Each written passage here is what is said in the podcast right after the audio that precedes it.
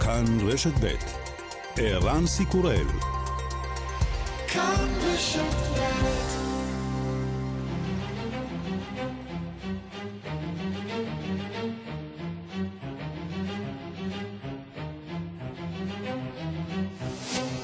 השעה הבינלאומית השני ביולי אלפיים עשרים ושלוש והיום בעולם. בתום ארבעה ימים של מהומות קשות ברחבי צרפת הלילה הסתמנה אולי ירידה מסוימת בעוצמתן. אמש נרשמו התפרעויות בפריס, במרסיי, בניס וסטרסבורג, בהיקף מצומצם יותר, אולי בזכות הכוח המסיבי שכוחות הביטחון הצרפתים ממשיכים להזרים לרחובות הערים. הממשלה מבהירה למפגינים שהיא לא מתכוונת להתפטר, אמר אתמול שר הפנים ג'רלד דרמנה. המיניסטר לאינטריור אורגניז le même nombre de forces ce soir partout sur le territoire national, c'est-à-dire quarante-cinq mille policiers et gendarmes mobilisés avec les mêmes moyens, les hélicoptères de la gendarmerie. משרד הפנים גייס הלילה כוחות בהיקף דומה לאתמול, כלומר ארבעים וחמישה אלף שוטרים היו ברחובות, מסוקים באוויר, יחידות מודיעין ויס"מ במרסיי וליון. אנחנו מתכוונים להגדיל באופן ניכר את כוחותינו. Happening now, many Twitter users have been unable to access the social media site. They're getting messages saying rate limit exceeded, but what appeared to be an outage turned out to be a temporary policy change. המסע האובדני של חברת טוויטר ברשת. משתמשי טוויטר דיווחו אתמול על בעיות שהופיעו ברשת החברתית הפופולרית. הבעלים אילון מאסק אמר, מדובר בצעד זמני שנקטה החברה כדי להתמודד עם רמות קיצוניות של שאיבת נתונים ומניפולציה על המערכת. מעתה חשבונות מאומתים מוגבלים לקריאת שישת אלפים פוסטים ביום, חשבונות לא מאומתים מוגבלים לקריאה של עד שש מאות. החל מתחילת החודש יכולים פסיכיאטרים באוסטרליה לרשום חומרים המצויים בפטריות הזיה למאבק בדיכאון עמיד, ו-M D M A הידוע כסם המסיבות אקסטזי, למטופלים המתמודדים עם הפרעות פוסט-טראומטיות. דוקטור איתי כהנה, פסיכולוג קליני, אומר לשעה הבינלאומית, מדובר בבשורה חשובה מהן כמותה. בעצם רואים אה, במחקרים שיפור של שמונים ושמונה אחוז מהמשתתפים בצורה משמעותית ובצורה סובייקטיבית לגבי המצב הרגשי שלהם.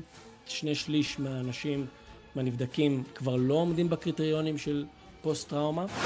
סופו של עידן. אחרי שלוש מאות ועשרים שנה, העיתון המודפס הוותיק בעולם וינר צייטונג מפסיק להדפיס. ברעיון לכתבנו בווינה גיא ליכטנשטיין אומר בכאב עורך העיתון האחרון תומס שיפרט, זוהי בחייה לדורות.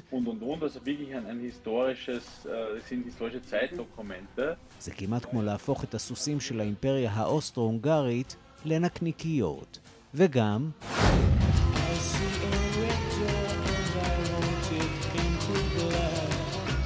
אף פעם לא מאוחר מדי. האבן המתגלגלת, הרוקר בן ה-שבעים ותשע מיק ג'אגר ובת זוגו בתשע השנים האחרונות מלני המריק מאורסים. למיק ג'אגר שמונה ילדים מחמש נשים שונות, כולל אחד בן שש מארוסתו החדשה.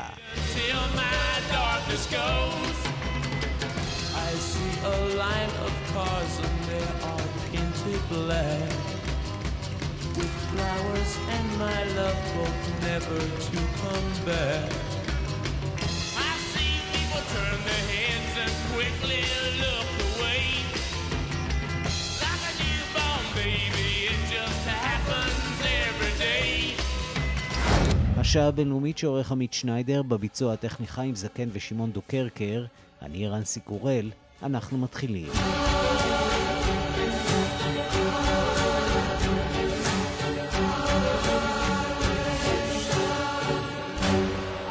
שלום רב לכם. עוד לילה של הרס, ביזה, הפרות סדר ואלימות בין מתפרעים לשוטרים עבר על צרפת במסגרת סדרת אירועי המחאה האלימים בעקבות הריגתו בידי שוטר של צעיר מפרברי פריז שנהג ללא רישיון. מלחמת הילדים, כך מכונה המחאה הזאת, בגלל השיעור הגבוה של קטינים בין המתפרעים, והיא הופכת להתקוממות של ממש בקרב צעירי הפרברים, רובם בני דור שני או שלישי להגירה. האם אמצעי הביטחון החמורים שננקטו יספיקו לבדם להחזיר לשלטון את סמכותו ולשים קץ להסלמת האלימות? מפריז כתבנו גדעון קוץ. ליל המהומות החמישי ברציפות היה קל יותר מקודמיו.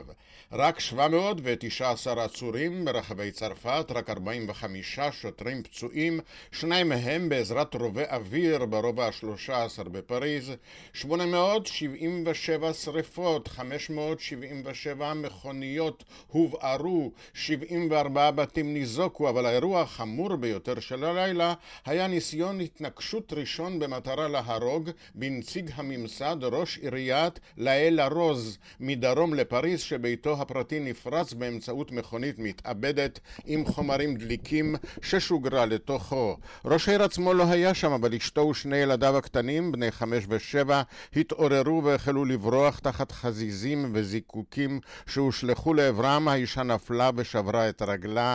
התובע המחוזי הודיע על חקירת ניסיון רצח. Contenu de la gravité extrême de ces faits, la qualification de tentative d'assassinat a été choisie par le parquet et tout sera mis en œuvre. כללית פריז הייתה שקטה והמשטרה הצליחה לדחוק ולפזר מפגינים שנאספו בשדרת שאנזליזה, ועיקר ההתפרעויות התרכזו שוב בדרום, במרסיי, בניס, אך גם בסטרסבורג וערים אחרות. ארבעים וחמישה אלף שוטרים גויסו אמש. המשטרה הפעילה מסוקים, מל"טים ורכב משוריין. היחידות ללוחמה בטרור השתתפו בניסיונות דיכוי המהומות. גם אמש הופסקה תנועת האוטובוסים והחשמליות בערים הגדולות. גדולות. בחלק מהמקומות החליטו הרשויות על עוצר, אך הנשיא מקרון מסרב בינתיים להכריז על מצב חירום.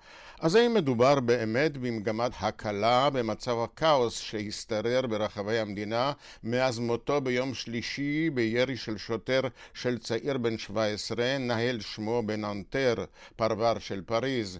המתפרעים הם בעיקר תושבי הפרברים, רבים מהם מהגרים או צאצאי מהגרים, אך הצטרפו אליהם במלחמה נגד הממשלה והמשטרה גם אנשי כנופיות פשע בצד לוחמים נגד אי צדק חברתי.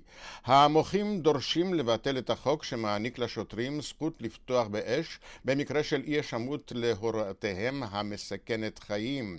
שלושה אנשים נהרגו בנסיבות אלה על ידי שוטרים מתחילת השנה ושלושה עשר בשנה שעברה. גל המהומות הנוכחי זכה כבר לכינוי מלחמת הילדים. שליש מהעצורים הם קטינים בני שתים עשרה עד שמונה עשרה. הם היו הפעילים ביותר בביזת החנויות ומרכזי הסחר. הם גנבו בגדי ספורט של מותגים, נעליים, תכשיטים, טלפונים ומוצרי מזון. הילדים שוברים הכל, האחרים נהנים, אמרה עדת ראייה. Se sont déplacés en bande au moins une centaine de une centaine de jeunes. En fait, c'est les jeunes qui cassent tout et les autres qui en profitent. הנשיא מקרון פנה אל ההורים לקחת את האחריות עליהם. Un tiers des interpellés de la dernière nuit sont des jeunes, parfois des très jeunes. C'est la responsabilité des parents donnée au domicile. Et donc il est important pour la quiétude de tous que la responsabilité... זוהי אחריות ההורים להחזיק אותם בבית. חשוב שההורים יפעילו את סמכותם. אני פונה לחוש האחריות שלהם. הרפובליקה אינה צריכה למלא את מקומם.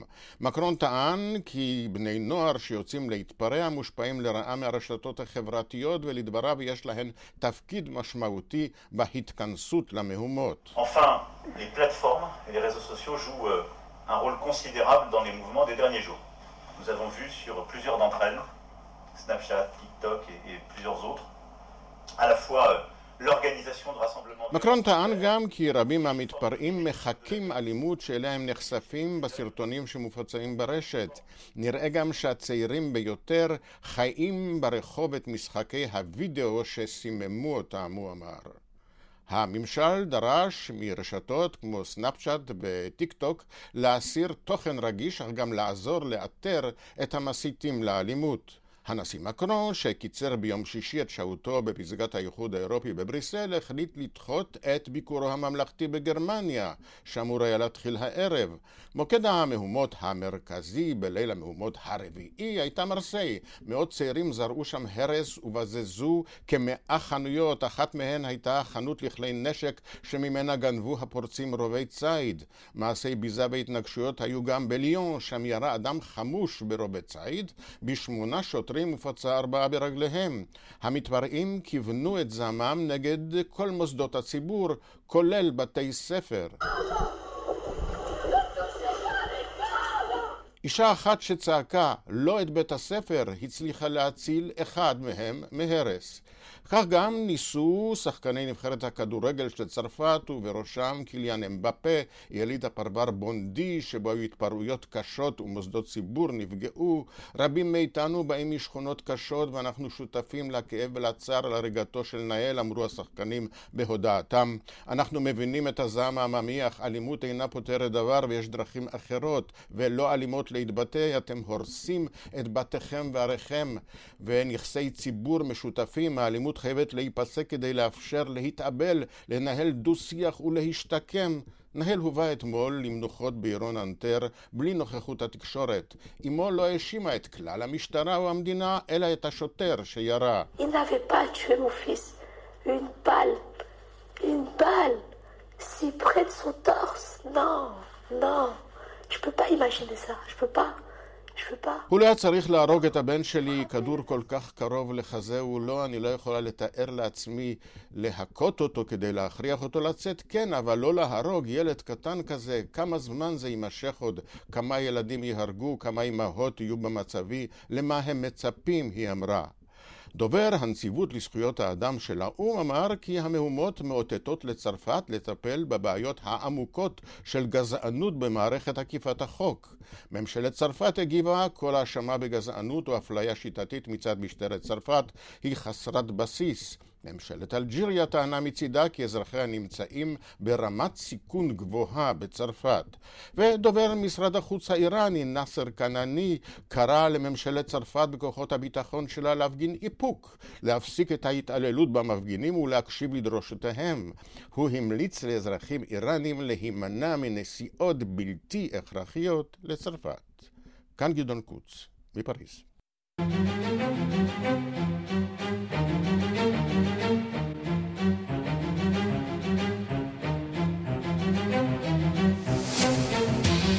ביום שישי פסל בית המשפט העליון של ארצות הברית את תוכנית הנשיא ביידן להקלה בחובות הסטודנטים. הפסיקה הזאת מצטרפת לשורה של החלטות שקיבל ההרכב השמרני שמקשות מאוד על הממשל. שלום לכתבנו בוושינגטון, נתן גוטמן. שלום ערן. אז ידענו שיש בית משפט עליון שמרני בארצות הברית, אבל עכשיו הוא באמת נכנס לפעולה בקצב שלא ראינו כמותו. כן, טוב, ראינו כמובן בשנה שעברה את ההחלטה ההיסטורית והדרמטית של בית המשפט העליון בהרכב הזה של שישה מול שלושה מלבטל את החלטת רו נגד וייד ולפתוח את הפתח לאיסור הפלות, ועכשיו בעונה הזאת, עונת השיפוט שהסתיימה בסוף השבוע האחרון, אנחנו רואים עוד שורה של החלטות שבעצם מבססים את מה שידענו, את מה שהדמוקרטים חששו ממנו כל העת, שכאשר יש רוב כה מוצק לשמרנים, יהיה להם מאוד קשה, יהיה מאוד קשה לממשל דמוקרטי לקדם את הנושאים שחשובים לו, וגם לציבור הדמוקרטי. מה שראינו ביום שישי, קודם כל זה ההחלטה של בית המשפט העליון, לבטל את תוכנית הדגל של הנשיא ביידן, התוכנית להקלה בחובות סטודנטים. נזכיר רק במילה של רקע, בארצות הברית האוניברסיטאות, העלויות ההשכלה הגבוהה הן, הן חסרות תקדים ושעורייתיות, וכדי לממן אותם סטודנטים רבים נוטלים הלוואות, הלוואות בתנאים נוחים יחסית, שאותם הם משלמים במהלך השנים, וכך סטודנטים יוצאים מהאוניברסיטאות עם חובות של עשרות ולעיתים מאות אלפי דולרים. התוכנית של ביידן הייתה עוזרת קצת על ידי ביטול חובות בגובה של עשרת אלפים דולר לסטודנטים רבים, עשרים אלף דולר לכמה מהם, כמובן בכפוף למבחני הכנסה. אבל בית המשפט העליון פסק שההחלטה הזאת שהייתה משפיעה על כ-ארבעים מיליון אמריקנים חורגת מסמכותו של הנשיא ביידן. הם אומרים, אתה צריך לעשות דברים כאלה דרך הקונגרס, אתה לא יכול לעשות את זה בצו נשיאותי, וזה מצטרף לעוד דברים, זה מצטרף לעוד החלטה, גם כן ביום שישי, שפתחה את הדלת לאפליה נגד להט"בים במתן שירותים, בעצם החלטה שקובעת, במקרה של מעצבת גרפית שסרבה לעצב עבור זוג להט"בי, קובעת שאפשר להעדיף שיקולים של חופש דת על פני שיקולים של היעדר אפליה, ולפני מוקדם יותר בשבוע שעבר הייתה גם את ההחלטה שביטלה את העדפה המתקנת בתור כלי בקבלה לאוניבר... בהחלטה לקבלה לאוניברסיטאות. כל הדברים האלה ביחד נותנים את הרושם שבית המשפט העליון עכשיו נמצא באופן מובהק בצד של השמרנים. זה לא מדויק, היו גם החלטות שדווקא השמרנים לא אהבו, mm-hmm. אבל בהחלט מבהיר שהמינויים האלה, המינויים מתקופת טראמפ, שיושבים עכשיו בבית המשפט העליון, וישבו שם עד, ישבו שם עד סוף חייהם, עד מאה ועשרים, הם הולכים להשפיע מאוד ולסרטט את פניה של החברה האמריקנית לעוד הרבה מאוד שנים. עד כמה בית המשפט העליון השמרני הזה באמת משקף את רצון העם האמריקני, או שמדובר באמת בסוג של קונסטלציה פוליטית של הבחירות הקודמות, שלא מחוברת לרחשי לב הציבור, גם בסוגיית ההפלות, גם בסוגיית הלהט"ב. מאוד ברור שיפגעו פה הרבה מאוד אנשים מאוכלוסיות מגוונות מהביטול של ההחלטה לקצץ את החובות של הסטודנטים. איפה הציבור בתוך הסיפור הזה? הציבור נמצא מחולק יותר, זו שאלה טובה, למשל בנושא הזה של ביטול הזכות להפלות בשנה שעברה, אנחנו יודעים באופן מובהק שבית המשפט העליון פעל בניגוד לרצון הציבור, הציבור לא רצה בביטול של רו וי וייד, הציבור רצה להשאיר אפשרות להפלות, ובית המשפט נקט כאן עמדה שאולי יותר בקנה, בקנה אחד עם הימין, ואגב יש כאלה שסבורים שבגלל ההחלטה הזאת ובגלל התחושה של נשיא בית המשפט העליון, השופט רוברטס, שההרכב שלו פונה יותר מדי ימינה ומתרחק מעמדת הציבור, היה לו גם, הוא קצת ניסה גם למתן השנה כמה מההחלטות, אז למשל בנושא הזה של חובות הסטודנטים, הציבור האמריקני די מחולק כאשר מסתכלים על זה, יש העדפה כמובן להקלות לסטודנטים אצל רבים, אבל ישנם גם אנשים מהצד העסקי של המפה, שמתנגדים לעניין הזה, כך שבית המשפט העליון לא משקף ב-מאה אחוז תמיד את דעת הציבור האמריקני, אבל בסופו של דבר מדובר בתשעה אנשים, כל אחד מהם מביא את הדעות שלה ושלו להחלטות האלה, ועד כמה שזה נראה כרגע, רובם לפחות, כרגע בשלב הזה מחויבים לקו האידיאולוגי שעל סמך האמונות האלה הם נבחרו לבית המשפט. ואלו השלכות אם בכלל יהיו אה, על המערכת הפוליטית אה, להחלטות האלה? אנחנו יודעים שההחלטה על ההפלות השפיעה באופן אה, כזה או אחר, אולי אפילו משמעותי, על תוצאות בחירות האמצע. יכול להיות שנראה את אה, גל ההחלטות האלה משנה או מטה את המפה הפוליטית אה, לשמאל? יכול להיות, בסביבתו של ביידן ואצל הדמוקרטים, אומרים, תראו, מצד אחד חטפנו מהלומה, בעיקר בנושא הזה של חובות הסטודנטים, צעד כל כך מרכזי שכל כך הרבה בוחרים ציפו לו, הנה ביידן לא יוכל... אבל יהיה כאן ריבאונד, זאת התקווה שלהם. אבל הם אומרים, הם אומרים, תראו, זה יזכיר לאנשים, כאשר הם ילכו לבחירות, זה יזכיר להם שאולי הם לא אוהבים את ביידן, אולי הם חושבים שהוא מבוגר מדי, אולי הם לא משתגעים על המדיניות שלו, אבל... תראו מה קרה כשהיה נשיא רפובליקני, תראו איזה בית משפט עליון הוא בנה עם המינויים, עם השופטים שהוא מינה, זו סכנה לכל אחד מכם, ולכן הדמוקרטים ינסו להזכיר לבוחרים שהם חייבים להצביע, אחרת הם יקבלו עוד שופטים שמרנים בבית המשפט העליון. השאלה אם זאת אופציה בכלל, עד כמה באמת יש באופק שופטים שמרנים שמסיימים את תפקידם, ואפשרות להחליף אותם בשופטים ליברליים, כמו שאתה אומר, אין. אולי קלרנס תומאס שמתחיל להיות קצת מבוגר, אולי הוא ירצה לפרוש בשלב מסוים, כמובן נאחל לכולם אריכות ימים ובריאות. אין כרגע... נזכר, אנחנו מדברים על מינויים לכל החיים, או עד שהאדם מחליט לפרוש, כן. בדיוק, בדיוק, ולכן זה, אנחנו שומעים שוב אגב מהאגף הליברלי בימים האחרונים את כל הדרישות האלה לשנות את הדרך שבה, אולי במונחים שאפשר להכיר בישראל, לעשות רפורמה בבית המשפט העליון, mm-hmm. למשל על ידי הכנסת אה, אה, מגבלת אה, שירות, להגיד אפשר לשרת בבית המשפט העליון עד גיל מסוים, או מספר מסוים של שנים, למשל מדברים על, על שמונה עשרה שנה אה, אה, אה, אה, לשרת, או לחילופין להגדיל את בית המשפט העליון. כיום יש תשעה שופטים, אומרים, הנשיא יכול לקדם חקיקה שתגדיל את הרכב השופטים, וככה תדלל את הרוב השמרני שיש בו כרגע. ביידן לא מתכוון ללכת על אף אחת מהאופציות האלה, הוא לא חושב שצריך לשחק עם המבנה של בית המשפט העליון, אלא להילחם מבפנים. טוב, הוא כנראה רואה מה קורה בישראל, ולומד שאם מישהו מנסה לשחק עם מערכת משפט שהיא קיימת כבר עשרות, במקרה של ארצות הברית מאות שנים, יש לזה השלכות ציבוריות כבדות. נתן גוטמן, כתבנו בוושינגטון, תודה. תודה, אירן.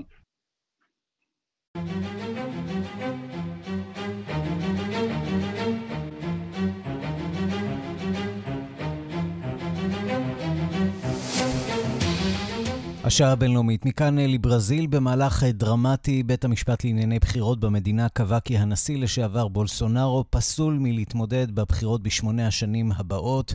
שלום לכתבנו באמריקה הלטינית עומר גד. שלום. אז בוא תזכיר לנו מה עשה בולסונארו שזיכה אותו בהחלטה הזאת של בית המשפט לענייני בחירות, החלטה חריגה מאוד.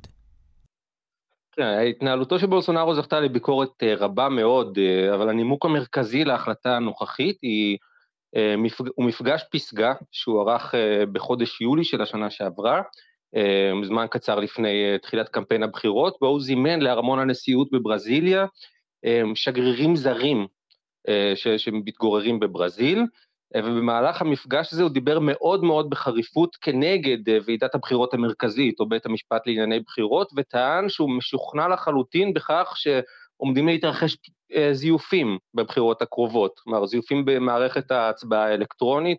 זו הייתה השתלחות באמת מאוד מאוד חריפה, והדבר אסור על פי החוקים בברזיל, ניצול המעמד הממלכתי שלו על מנת לערער על גופי גופי שלטון, על אמינותם של, של גופי שלטון, mm-hmm. וזו הייתה העבירה המרכזית בה הוא, בה הוא אשם. מלבד זאת, יש, היו כנגדו עוד חמישה עשר, כ-חמישה עשר סעיפים אחרים, כולל הסדרים כספיים בקמפיין הבחירות שלו, הפצת פייק ניוז, אבל ההתנהלות שלו במפגש המדובר, היא הייתה מס, כבר מספיקה בשביל להכריע את ה... למרות שעל פניו, אתה יודע, מהצד זה נשמע סיפור כמעט איזוטרי, נפגש עם שגרירים וקשקש משהו על מערכת הבחירות ועל כך שהיא תזויף. לא משהו שצריך למנוע מבן אדם להתמודד בבחירות. תשמע, מדובר במפגש ממלכתי שזכה לסיקור נרחב בכלי התקשורת, ומדובר בעבירת קמפיין. עבירת המולד בחירות די, די חריפה. מצד שני, חשוב להגיד שמי שקיבל את ההחלטה לגבי האיסור להתמודדות, מי שאסר על בולסונארו להתמודד, היה אותו בית המשפט לענייני בחירות, אותו הוא ביקר מאוד מאוד בחריפות. כלומר, mm-hmm. יש איזשהו מאבק כוחות בין הימין הקיצוני הברזילאי לבין הרשות השופטת, שבית המשפט לענייני, לענייני בחירות הוא, הוא חלק ממנה. באמת, בולסונארו הטיל בהם אישומים... הטיח בהם אישומים מאוד מחוסרי רסן, אז uh, יש איזשהו היגיון ב- במהלך הזה, uh, כלומר זה ברור שזה לא מפתיע שזה mm-hmm. קרה. ובולסונארו uh, מצידו עכשיו... אומר, uh, רודפים אותי פוליטית, uh, וזה מתוך חשש באמת שהוא לא יוכל להתמודד uh, בבחירות הבאות. כן, uh, uh, הוא כנראה לא יוכל להתמודד, האפשרויות העירור שלו הן מאוד מאוד מוגבלות, הוא יוכל או לערער לאותה, לאותו בית המשפט לענייני בחירות, או לבית המשפט העליון, שגם איתו הוא לא נמצא ב- ביחסים טובים, והסיכוי הוא באמת נמוך. uh, כבר מדברים על כך שאולי uh, uh, uh, uh, אשתו, מישל בולסונארו, תתמודד, או חושבים על uh, מועמדים אחרים uh, מה, מהימין שיכולים להחליף אותו, uh, כרגע אין אף שם uh, מרכזי עדיין, uh, וכן, מדובר כאן ב- בהחלטה שהיא מאוד, uh, היא, היא מאוד בעייתית, משום שחשוב לזכור שעל אף התנהלותו המאוד שערורייתית של בולסונארו uh, במהלך תקופת כהונתו, uh, כולל התבטאויות uh, הומופוביות וגזעניות, uh, ההתנגדות לחיסונים במגפ... במהלך המגפה. ובכל זאת הציפייה היא שהעם הוא זה שיכריע אם הוא רוצה נשיא כזה או לא רוצה נשיא כזה. כן, ובבחירות האחרונות, לאחר כל ההתנהלות השערורייתית הזו, הצביעו עבורו בסיבוב השני, כאשר התמודד נגד לולה, הנשיא הנבחר, יותר מ-ארבעים ותשעה אחוז מהברזילאים. הניצחון של לולה היה בפער מאוד מאוד קטן, כלומר כמעט חצי מהברזילאים, תומכים בבולסונארו. כן, וראינו מיד אחרי הבחירות גם את המחאות ברחובות. אפשר להניח שנראה משהו מהמחאות האלה חוזר עכשיו, תומכיו של בולסונארו שלא מרוצים מההחלטה הזאת של בית המשפט? איזשהו, יהיו מחאות באיזשהו סדר גודל, אנחנו כבר רואים אותן. חשוב להגיד שבתחילת השנה, בתחילת חודש ינואר, היה את ניסיון ההפיכה הכושל בברזיליה, שכאשר מאוד תומכי בולסונארו פרצו לבניין הפרלמנט ולבניין בית המשפט העליון, ניסיון שנכשל בצורה מאוד מביכה, הייתי אומר, ואני חושב שבבחינה הזו יכול להיות שזה קצת עיקר את המחשבות של תומכי בולסונארו על על מחאה יותר אלימה או דומיננטית. זאת אומרת שיכול להיות שעל התרגיל הזה הם כבר לא יחזרו. כן, כן, ואני חושב שבאופן כללי סביר להניח שהנוכחות שלהם ברחובות תהיה יותר שקטה ממה שכבר הייתה בעבר. ראינו מלבד ניסיון ההפיכה הזה מסעות אופנועים mm-hmm. וכל מיני צעדות, בינתיים לא מדברים על זה, עדיין יש אפשרות שיהיו התארגנויות כאלה, כרגע לא נראה שזה הכיוון, כן. כנראה שהם יבקשו, כרגע זה נראה שהם עדיין נמצאים באיזשהו שלב של, של התארגנות מחדש, של להבין, האם הולכים עם בולסונרו עד הסוף, או שהם כבר חושבים על המועמד האחר, כרגע עדיין אין תגובה מאוד אה, אה, חד משמעית מהכיוון הזה. תום אורגד בריו דה ז'נרו, תודה. תודה רבה. אנחנו לאוסטרליה עכשיו, החל מתחילת החודש, לפני יומיים, יכולים פסיכיאטרים באוסטרליה לרשום חומרים המצויים בפטריות הזיה למאבק בדיכאון עמיד, ו-אם די אם איי, שידוע כסם המסיבות אקסטזי, למטופלים שמתמודדים עם הפרעה פוסט-טראומטית. שלום לדוקטור איתי כהנא. שלום, שלום ערן. פסיכולוג קליני בלוס אנג'לס שבארצות הברית, שהוכשר לעסוק בטיפול הספציפי הזה. כמה באמת מדובר בפריצת דרך? כן, מדובר בהפתעה מאוד גדולה. החדשות האלו הגיעו אחרי כנס בינלאומי של ארגון מאפס, שהוא אחראי על כל הנושא של, של ההכשרה והמחקר של טיפול ב-אם די אם איי. ובעצם אוסטרליה הפתיעו, והם יהיו הראשונים שמאשרים בעצם את הטיפול הזה, לטיפול בפוסט-טראומה, ב-פי טי אס די. ובעצם מאמצים את הפרוטוקול המלא של מאפס. ציפו שארצות הברית יהיו הראשונים, ואוסטרליה בעצם הקדימו את המאוחר, והחליטו שהמחקרים מספיק מובהקים בתוצאות שלהם, והחליטו בעצם להתקדם עם זה. יכול להיות שהם רוצים להציב את עצמם בפרונט בעצם העולמי בהקשר של הטיפולים האלו. ארצות הברית כרגע צופים לאישור ב-עשרים עשרים וארבע, שזה מינימום חצי שנה mm-hmm. מעכשיו. ההחלטה הזו של אוסטרליה יכולה להגיע לשתי תוצאות שונות. אחד, אם התוצאה הזו תוביל לכל מיני בעיות בטיפול הזה, אז זה יכול לעכב את התהליך במדינות שונות, mm-hmm. ואם בעצם יהיו תוצאות אה, אה, נהדרות, אז אולי זה יקדים אה, את האישור הזה על ידי אף די איי בארצות הברית, ואולי מדינות אירופה ובישראל. אז בוא נדבר באמת על החומרים האלה שמוכרים למי שמוכרים כסמי מסיבות, כיצד גילו שהחומרים האלה בעצם יכולים לשמש כדי לרפא מחובים רגשיים. אם די אם איי למשל השתמשו בו בשנות ה-שבעים ובשנות ה-שמונים לטיפול בזוגות וטיפול בטראומה, ופסילוסיבין השתמשו גם לטיפול בדיכאון, גם בטראומה, ו-אל אס די גם לשימושים שונים. ובעצם ב-שמונים וחמש אסרו לשימוש בסמים שונים, כולל הסמים הפסיכדליים משני התודעה, וכבר מ-שמונים ושש, מאפס, הארגון העולמי שעוסק במחקר של ה-אם די אם איי, לטיפול ב-אם די אם איי, הם פעלו לאישור, ובעצם בתחילת עשרים עשרים ושלוש, הם הגישו את תוצאות המחקר ל-אף די איי, בשביל אישור מחדש, ואנחנו ממתינים כרגע לאישור. עכשיו, אתה התנסית בסוג הזה של טיפול, כאמור במסגרת ההכשרה שלך.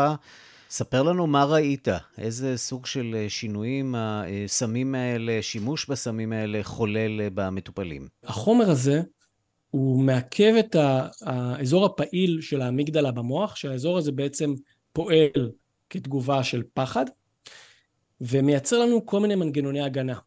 בעצם אנשים עם פוסט-טראומה חווים כל מיני מנגנוני הגנה, שזה יכול להיות כתוצאה מ...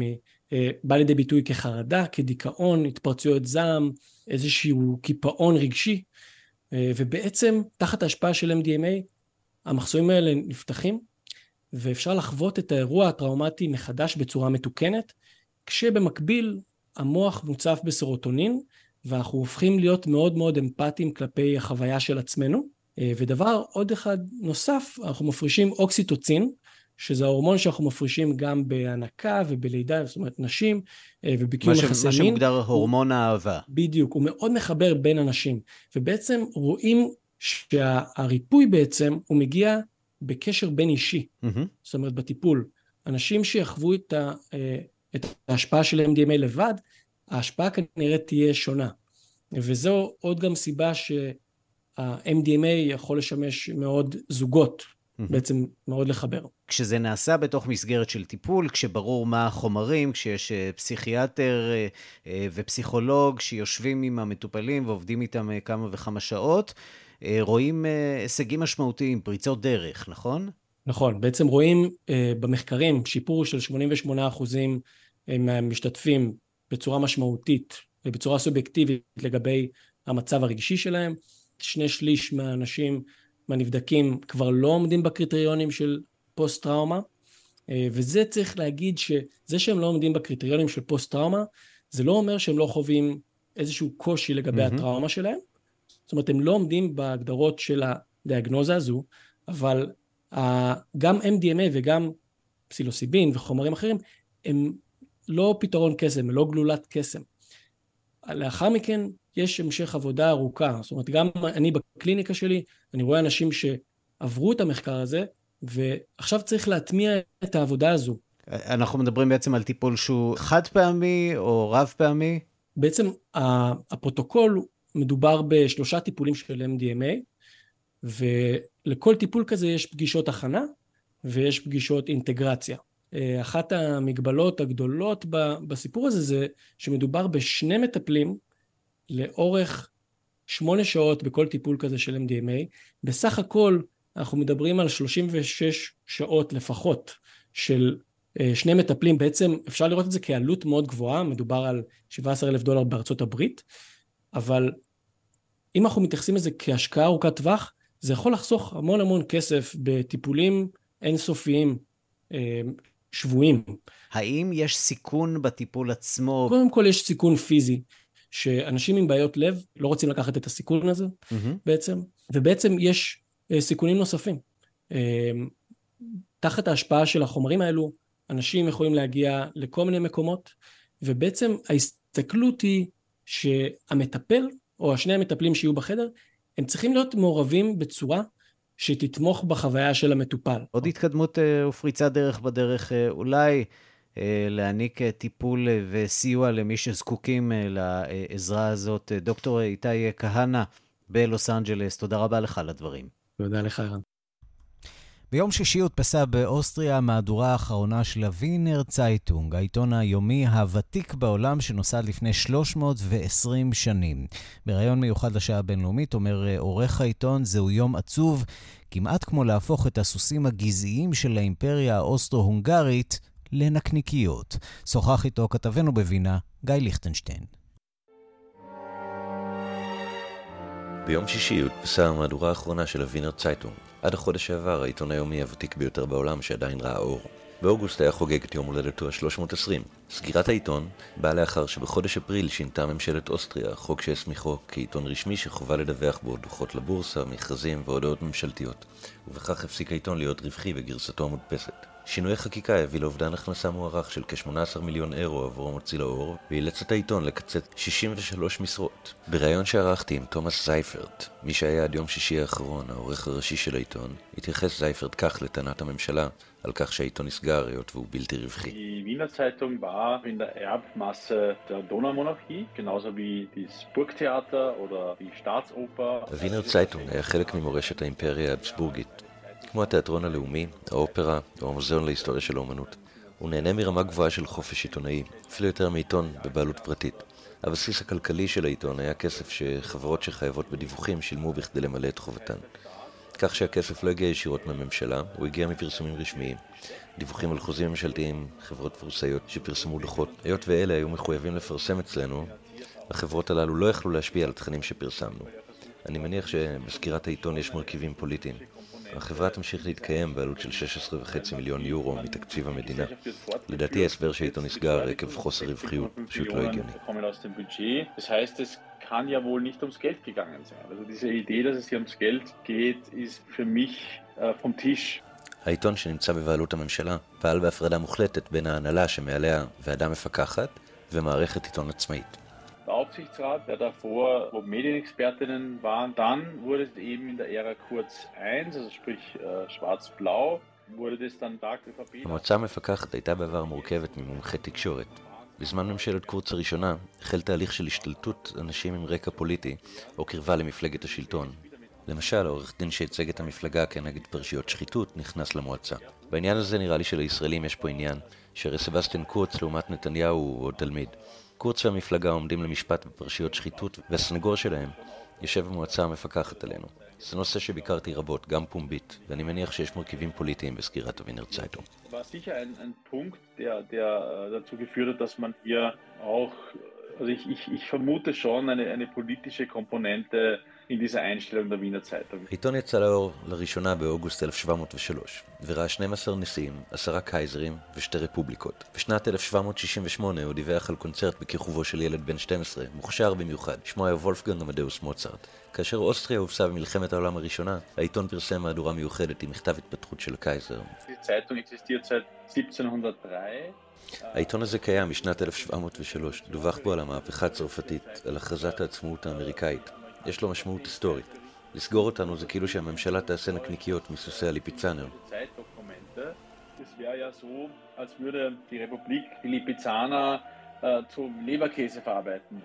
במהדורה האחרונה של העיתון נכתב במאמר מערכת. אלה זמנים סוערים לעיתונות איכותית. בשנת תחרות גוברת יותר ויותר בין פלטפורמות. תוכן רציני מתחרה על תשומת לב עם פייק ניוז, סרטוני חתולים ותיאוריות קונספירציה. גיא ליכטנשטיין, וינה.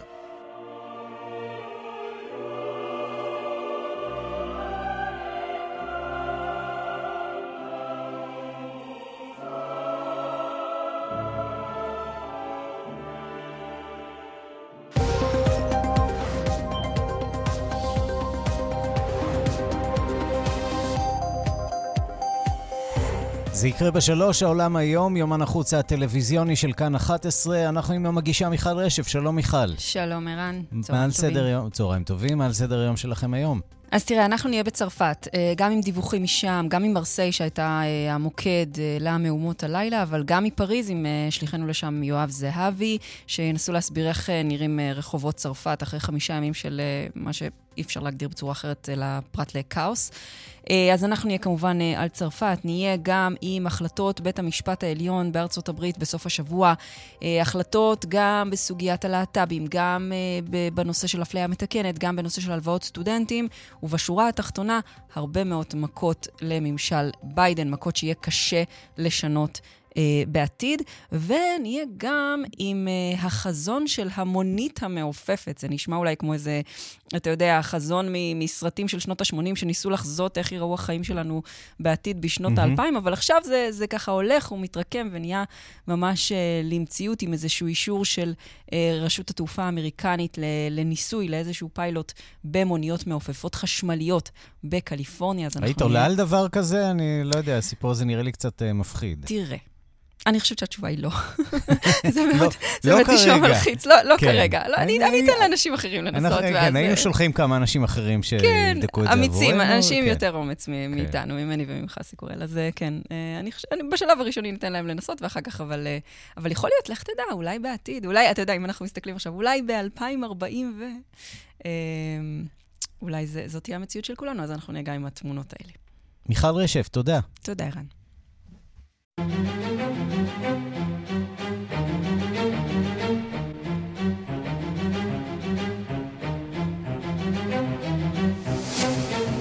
השעה הבינלאומית חזרנו, שלום ליואב בורוביץ' איש הספורט שלנו.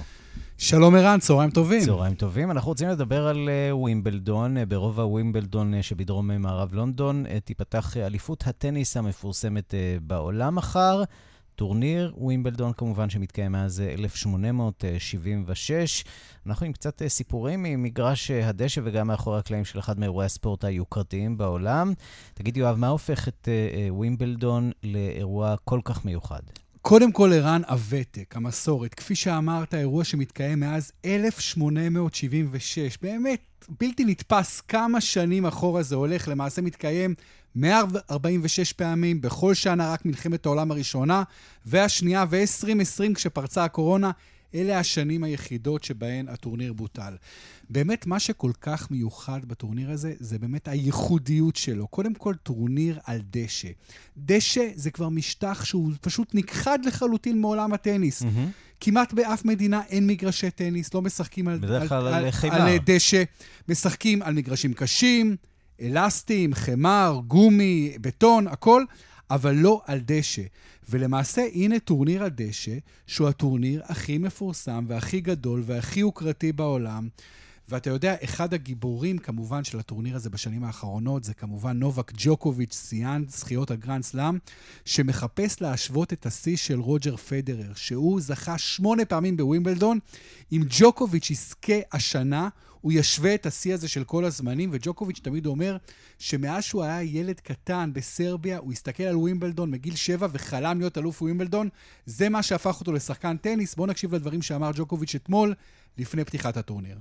Feel great, you know, obviously coming into Wimbledon um, is always an honor, it's always a privilege. It's a tournament that was always a dream tournament for me when I was a kid. ג'וקוביץ' אומר, אני מרגיש נהדר, ברור שלבוא לווימבלדון זה תמיד כבוד, תמיד זכות, תמיד היה החלום שלי מה שאני ילד.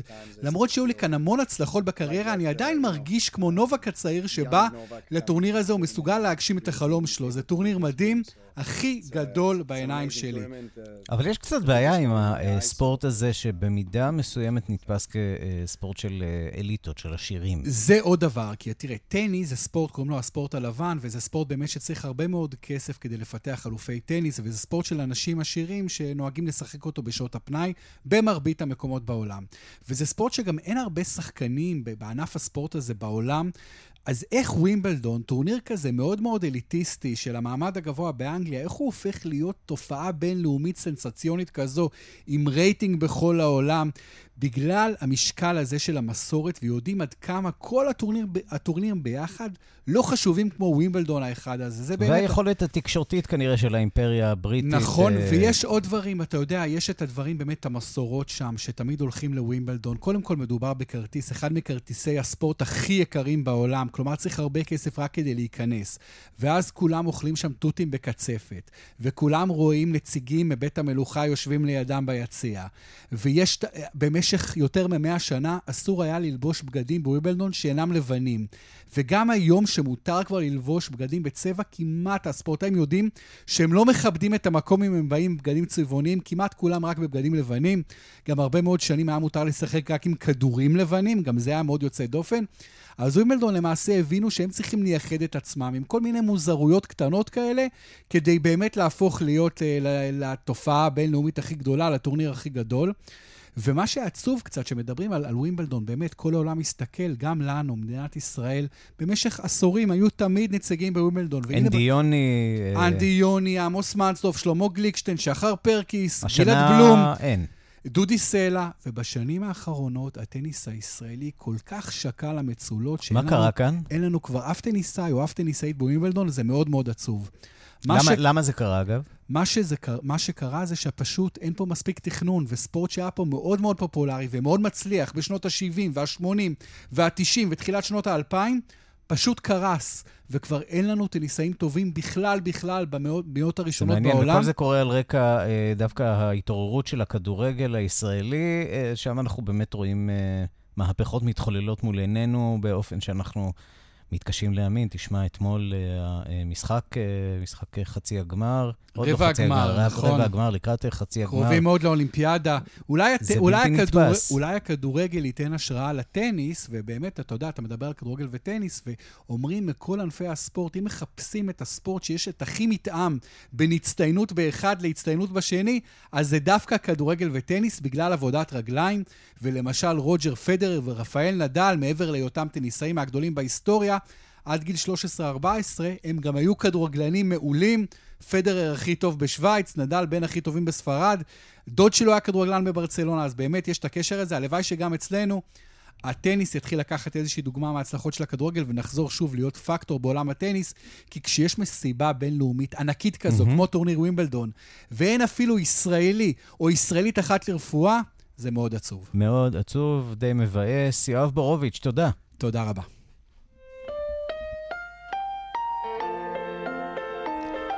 וממש לפני סיום אנחנו רוצים לברך במזל טוב ושעה טובה ומוצלחת את מיק ג'אגר. על פי הדיווחים, הזמר בן ה-שבעים ותשע, הוא הציע נישואים לבת הזוג שלו בתשע השנים האחרונות, רקדנית הבלט מלני המריק, שצעירה ממנו בלא פחות מ-ארבעים ושלוש שנים. השניים הורים לילד בן שש, ונזכיר שלג'אגר, ג'אגר כבר היה נשוי פעמיים, יש לו עוד שבעה ילדים, והנה She's a Rainbow של הרולינג סטונס, לכבוד הזוג המאושר.